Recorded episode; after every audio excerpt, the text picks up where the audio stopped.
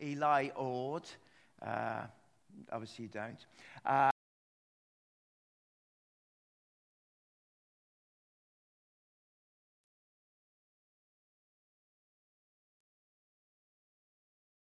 Uh, Graham, Graham Ord's son, he's the he's associate pastor at Metro. So, you know, we like to keep it in the M B family. But we're not doing any exchanges, okay?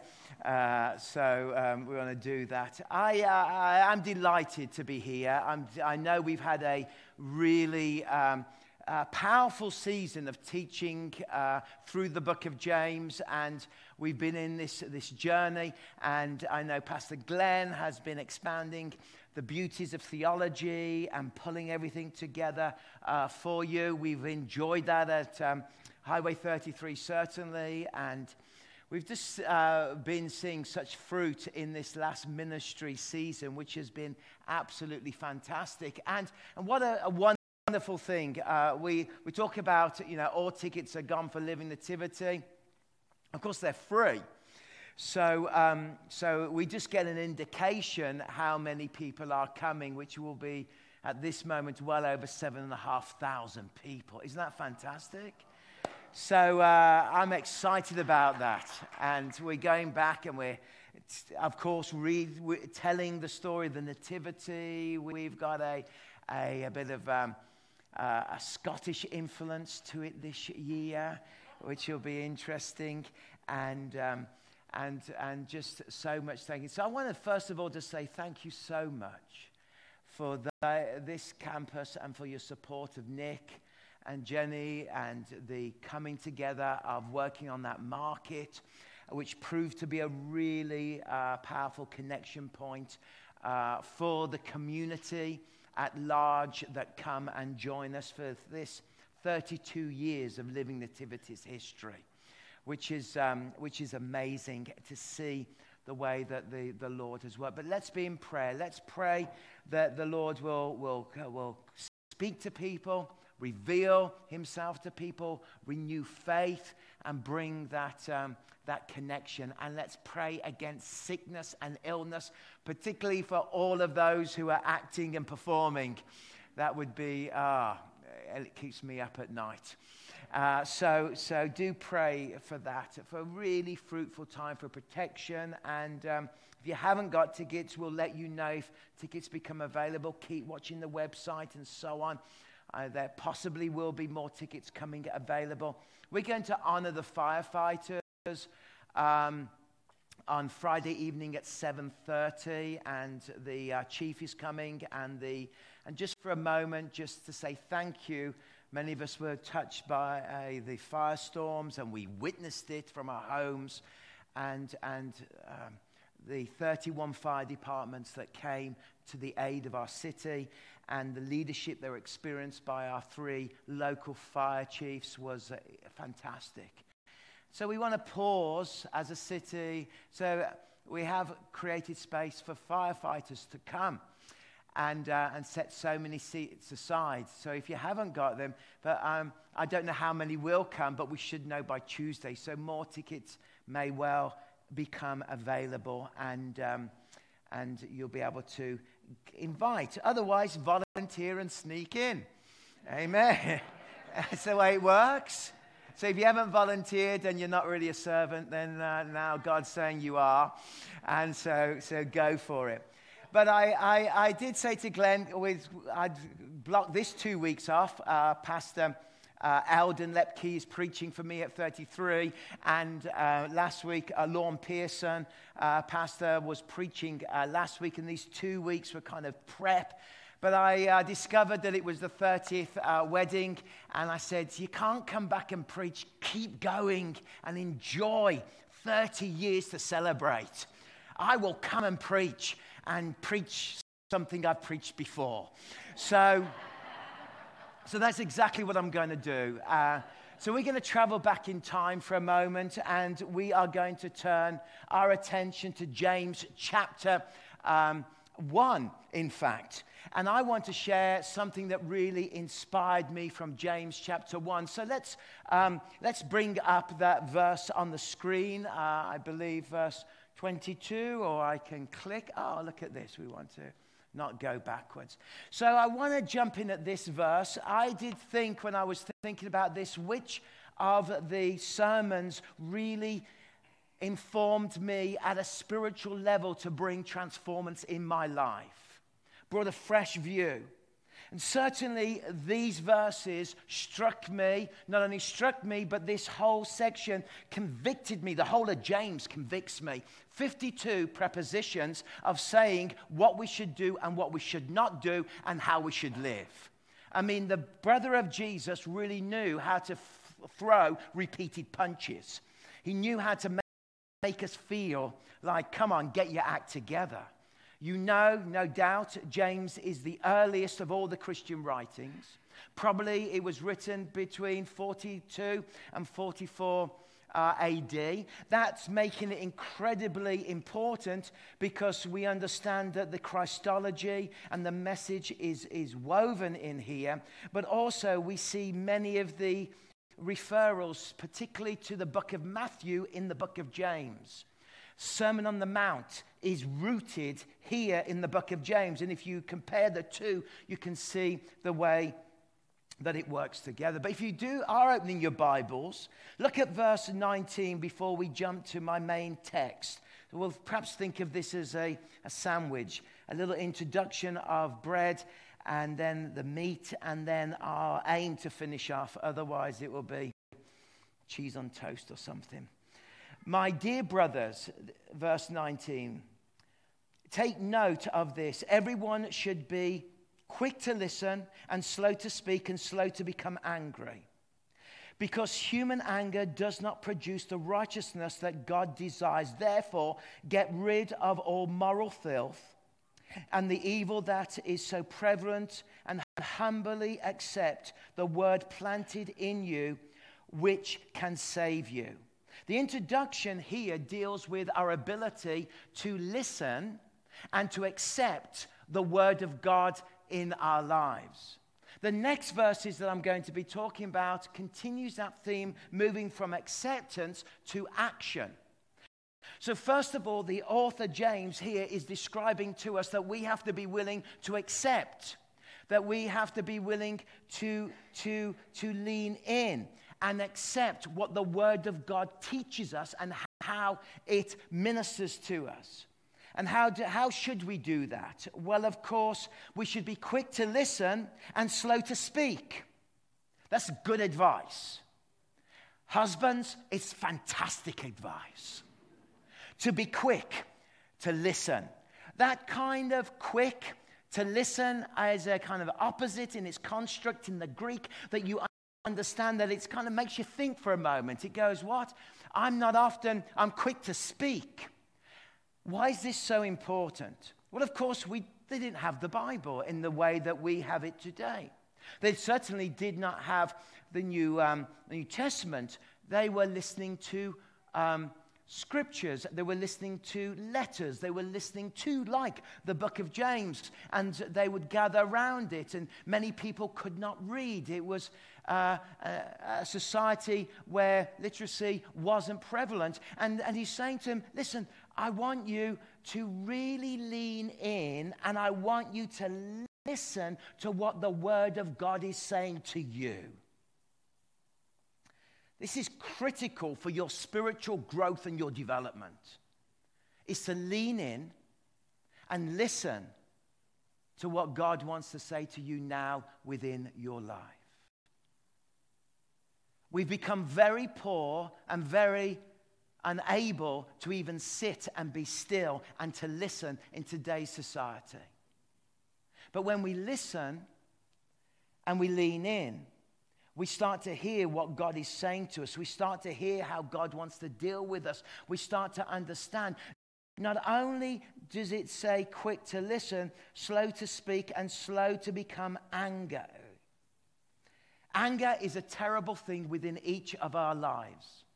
Anger builds up. Anger and resentment. Bitterness can grab hold of us. Anger can be present. And, and it's a frightening thing when a church becomes always quick to speak and slow to listen and starts to minister out of a sense of anger. Anger does not change lives. Anger does not draw people to Jesus. The church is called not to be an angry church. The church is called to be a beacon of light, to make a difference in the world and to shine the good news of Jesus Christ. So when anger roots in the community's life or roots in our life, that anger produces unrighteousness. But when the word of God is at work within our life, then we're changed, and we have to battle against subtle anger. That, that internal battle that we know that when we re- greet people, when we know people, we need to take aware of, of, of, of what is going on within our spirits and within our hearts, because it's so easy to be caught in the trap of offense, of frustration, of resentment, of anger. And this anger never bears fruit. Let's be quick to listen and slow to speak, he's saying. Not quick to judge, not quick to be reactive, not quick to respond, not quick to, to literally flip our lids, which of course is what it means in, um, in kind of psychological terms, that, that this part of our brain, which is this, this kind of um, old basic where all our emotions and that, that survival and all of that goes on, that, that when we get angry, literally we flip our lid and this part of our brain comes forward and boom, we're, um, we're angry. It takes about twenty minutes to get right again for all your chemicals and everything to settle down. Did you know that?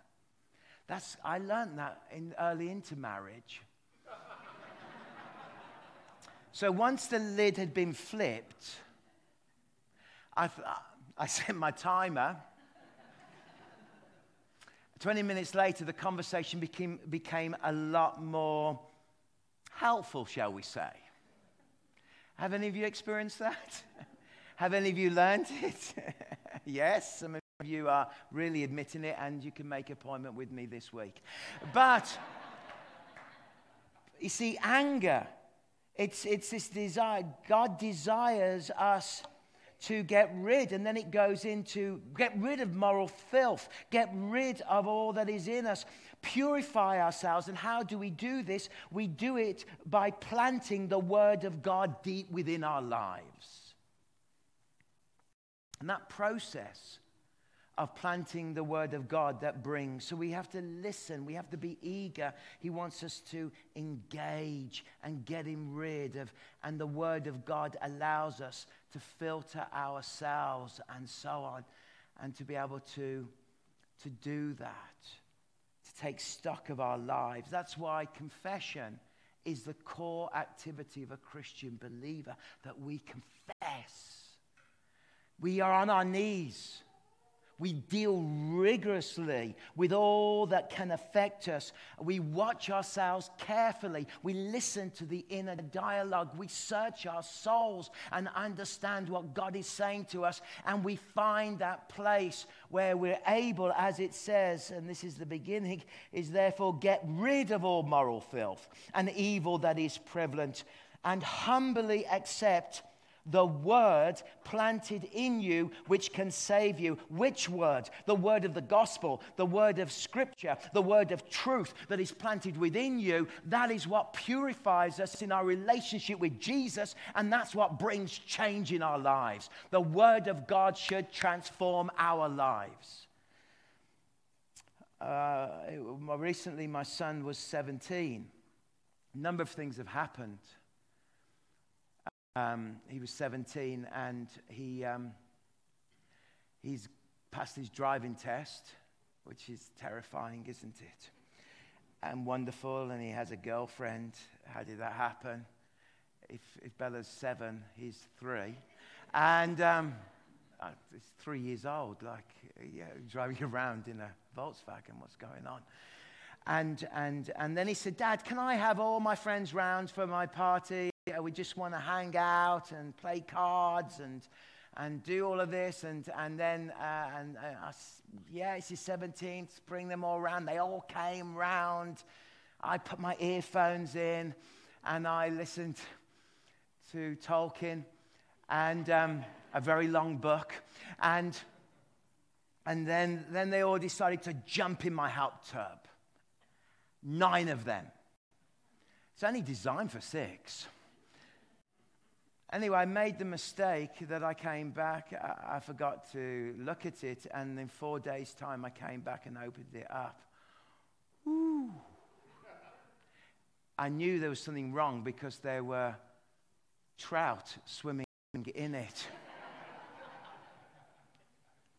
And I began that process of emptying it, refilling it, cleaning it, and going, oh, I love my son.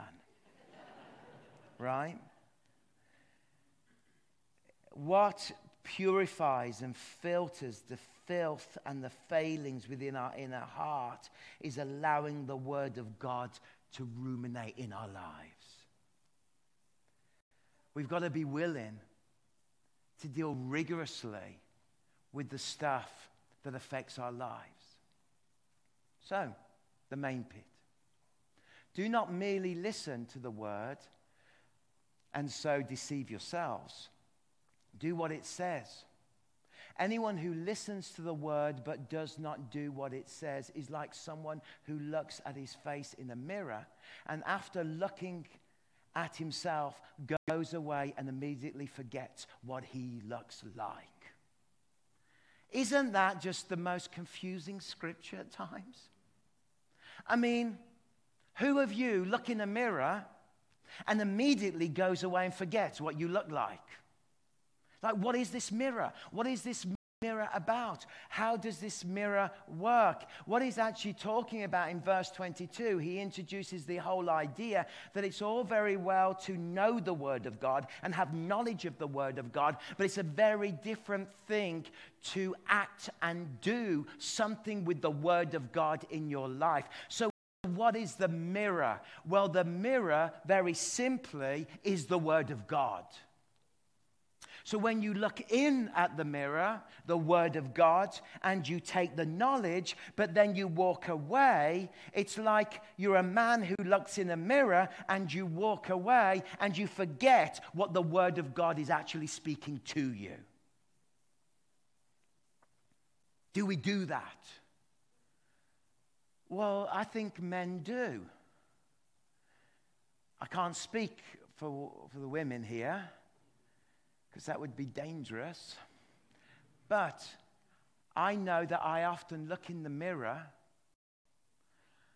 and forget what I've seen and walk away. See, my wife will often, I'm at that age now where things are happening to my body, my facial body here, where things are growing and appearing that I never would have expected to be taking place, like hair is appearing in my ears. Particularly between where I used to have nice two eyebrows here, there seems to be an ability to grow a wire fence between here that I did not have in my forties, right? And my wife will often look at me, she go, oh, sweetie. Oh, oh, oh. Did any of your wives do this to you guys?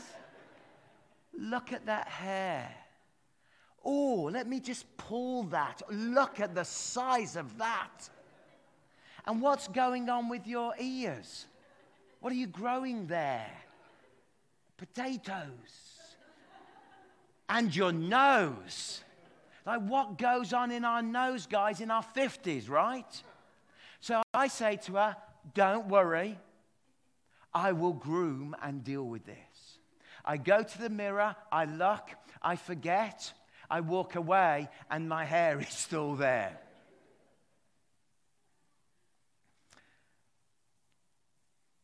What is the Word of God?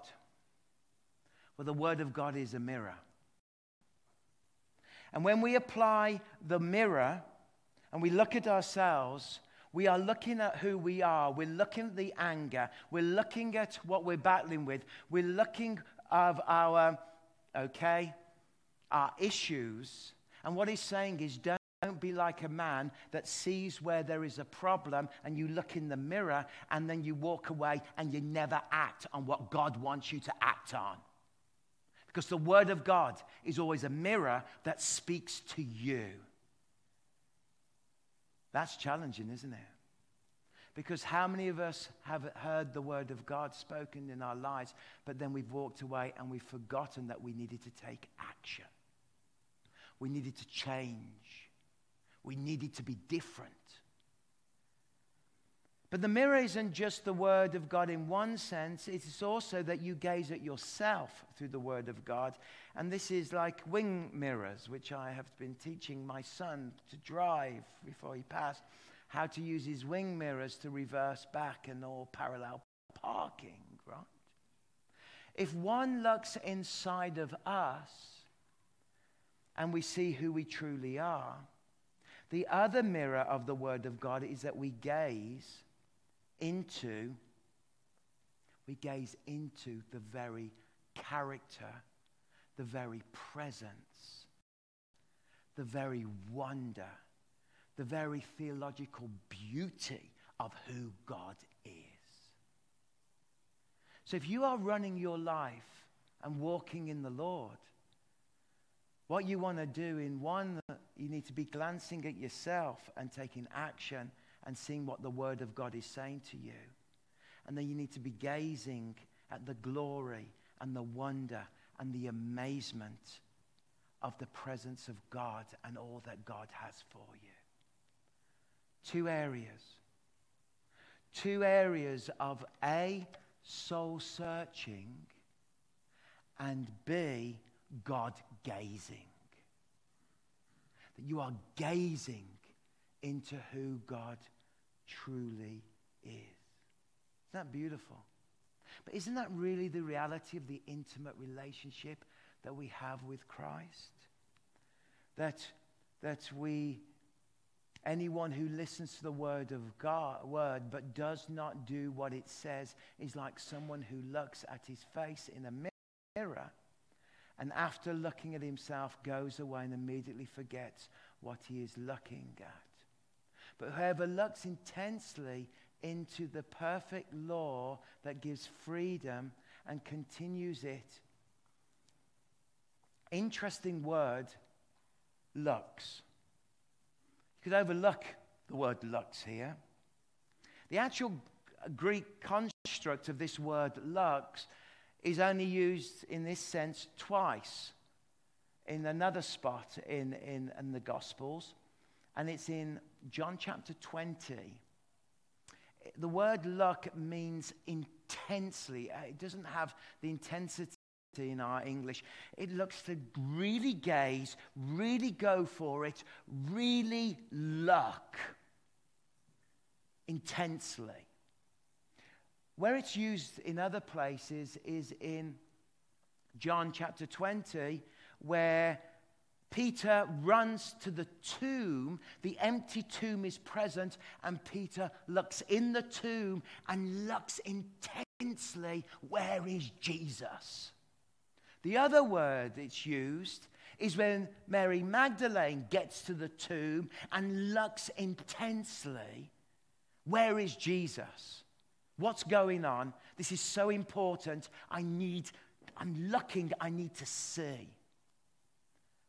But whoever looks intently into the perfect law. What is the perfect law? It's the Word of God. And what gives us freedom is the truth of the Word of God in our lives that gives us freedom. So when we're in the Word, and when we're looking intensely, and when we're looking at who we are in light of the Word, and we're looking at who God is in light of the Word, this becomes these two mirrors that brings a transformation to our souls and enables us to grow in closeness to God. And in our non-listening, non-being still culture of always doing but never pausing, this process of spiritual growth has become more and more difficult. But let us push on for a moment. But whoever looks intently into the perfect law that gives freedom. What is the perfect law? Well, of course, it, they're talking about the Old Testament, the truth. What gives freedom is the perfect story and life of Jesus Christ and the new covenant. In the um, E S V version, this looks like the N I V, it talks about the um, the fact of the liberating truth. So it's almost the E F, uh, English version brings out the, the the kind of two-ness of this, that there is the, the written logos and there's the reality of Christ in the Word of God that transforms us. And it's our relationship with Jesus that ultimately brings transformation in our lives. And if you want to be transformed, spend time with Jesus. If you want to be transformed, evaluate your life and confess your sins. If you want to be transformed, be willing to come to him. And he continues it. Not forgetting what they have heard, but doing it. They will be blessed in what they do. So basically, you hear it, and you do it, and you do it, and you do it. This is a, an echo here of Matthew chapter twenty-five, when we have the idea of the talents, that when you're given talents and you're given something from the Lord, that you go and you do not bury it, but you use what the Lord has given you, and you give it, and you give it, and you give it. Now, what happens when we are obedient with our talents? What happens when we are obedient with what God speaks to us? What happens when we're obedient to allow the law and, and the Word of God to, to mold us, and we're willing to look in the two mirrors, the one mirror of who we are and be honest about our failings, and the one mirror of who the glory of God is, and bring these two together? What happens to us? Well, very simply, James, in his clear st- style, simply says, not forgetting what they have heard, but doing it. What is it? They will be blessed in what they do. So there's a promise that if you allow yourself to be created and formed by the Word of God, if you allow yourself to sit in that intimacy with the Lord, if you allow yourself to to look at who God is and who you are, if you allow yourself to go into this spiritual journey of formation, then your life will be changed, and you will be blessed as a result of it, and you will change. So how do you change then? In what way? Isn't it interesting that verse twenty-five, as it leads into the change of paragraph in verse twenty-six, says, those who consider themselves religious and yet do not keep a tight rein on their tongue deceive themselves. Boom.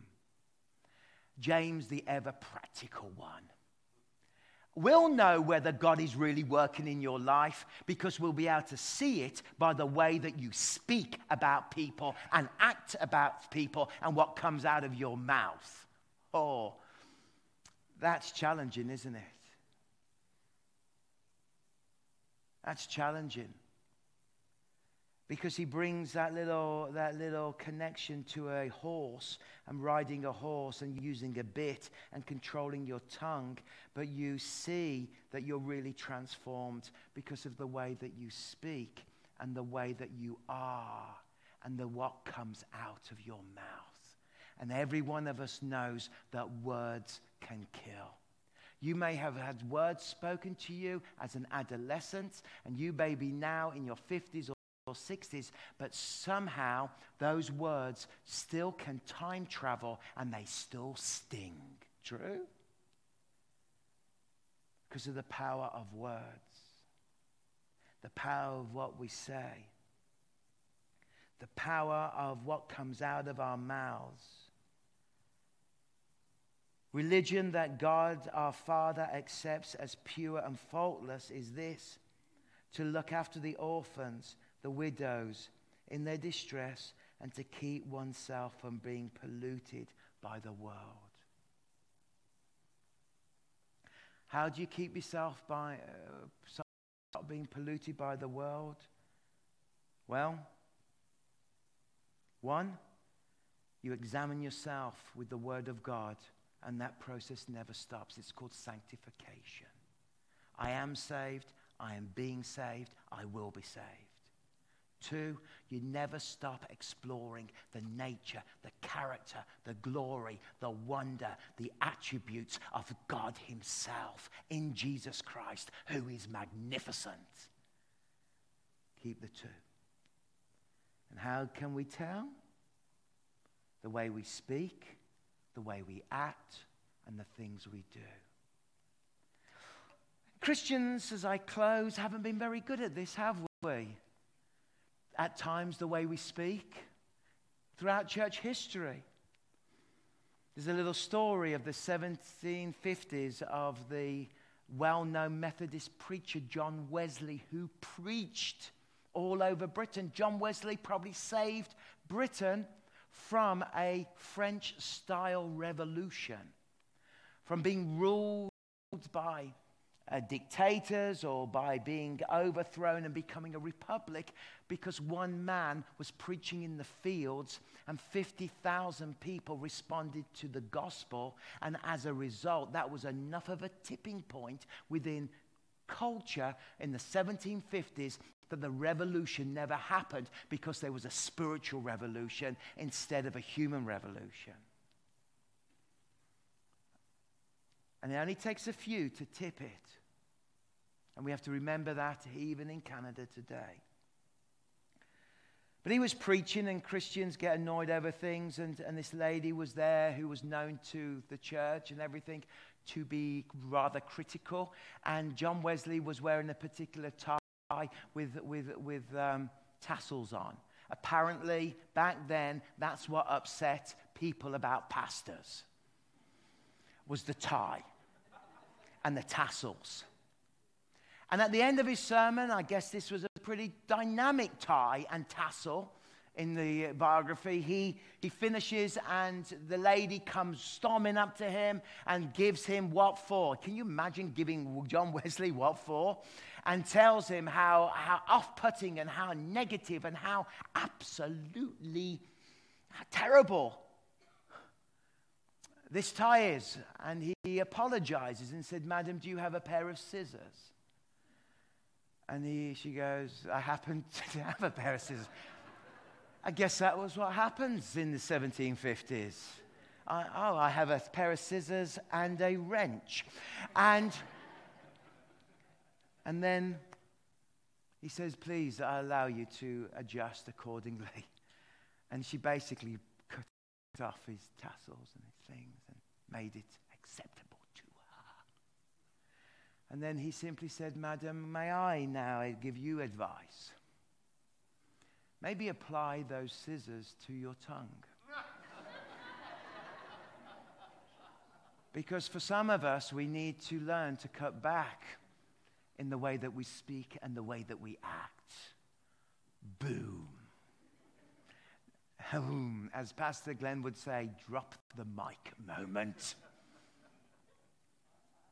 Incredibly convicting for all of us, because some of us, we need to apply the scissors of the Holy Spirit to the way we speak, the way that we act.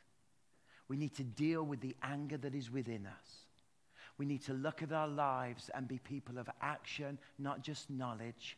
Don't look in the mirror of the Word of God and hear this sermon and walk away and forget what is glaring at you. And allow the Lord to beautifully and always lovingly trim things off your life. And the communion is the ideal time for this, dear friends. And Jesus,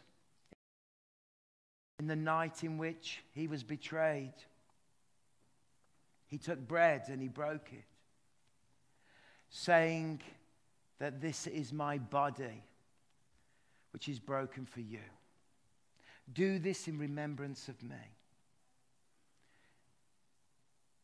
In the same manner, he took the cup and he poured it out, saying that this is the blood of the new covenant that takes away the sins of the world. This is a moment, Corinthians teaches us, before we take communion, to clearly examine oneself because amongst you, you are sick and ill, and even some of you have died because you have not examined yourself before the Lord. Powerful words. That when we come to communion, it's a matter of examining our hearts. None of us are too bad, too wretched to come to this table of love, because all of us have access to it through the forgiveness, immense love, and grace. The way the Father loves Jesus is the same way that the Father and the Son love you. It's what John taught us. You are loved. You are accepted. You are amazing. You are God's, and you are loved. But don't, don't come without examination, confession, and releasing, and allowing the spiritual reality of the cross and Christ's death to make that difference in your life. So, Father, we thank you now for these lovely emblems,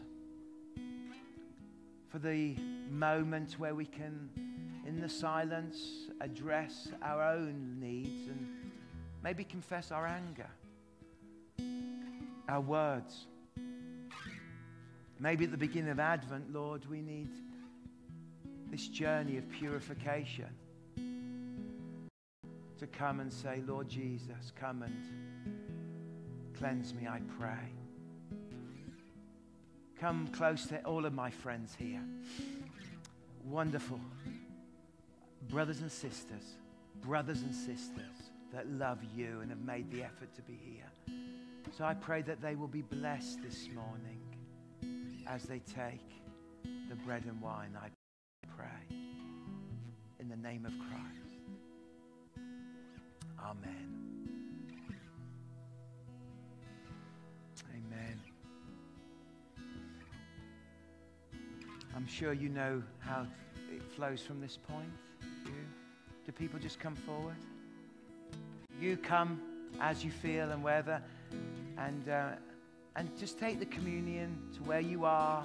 Take it on your own as we worship, and do that intimate work with the Lord as you take communion this morning.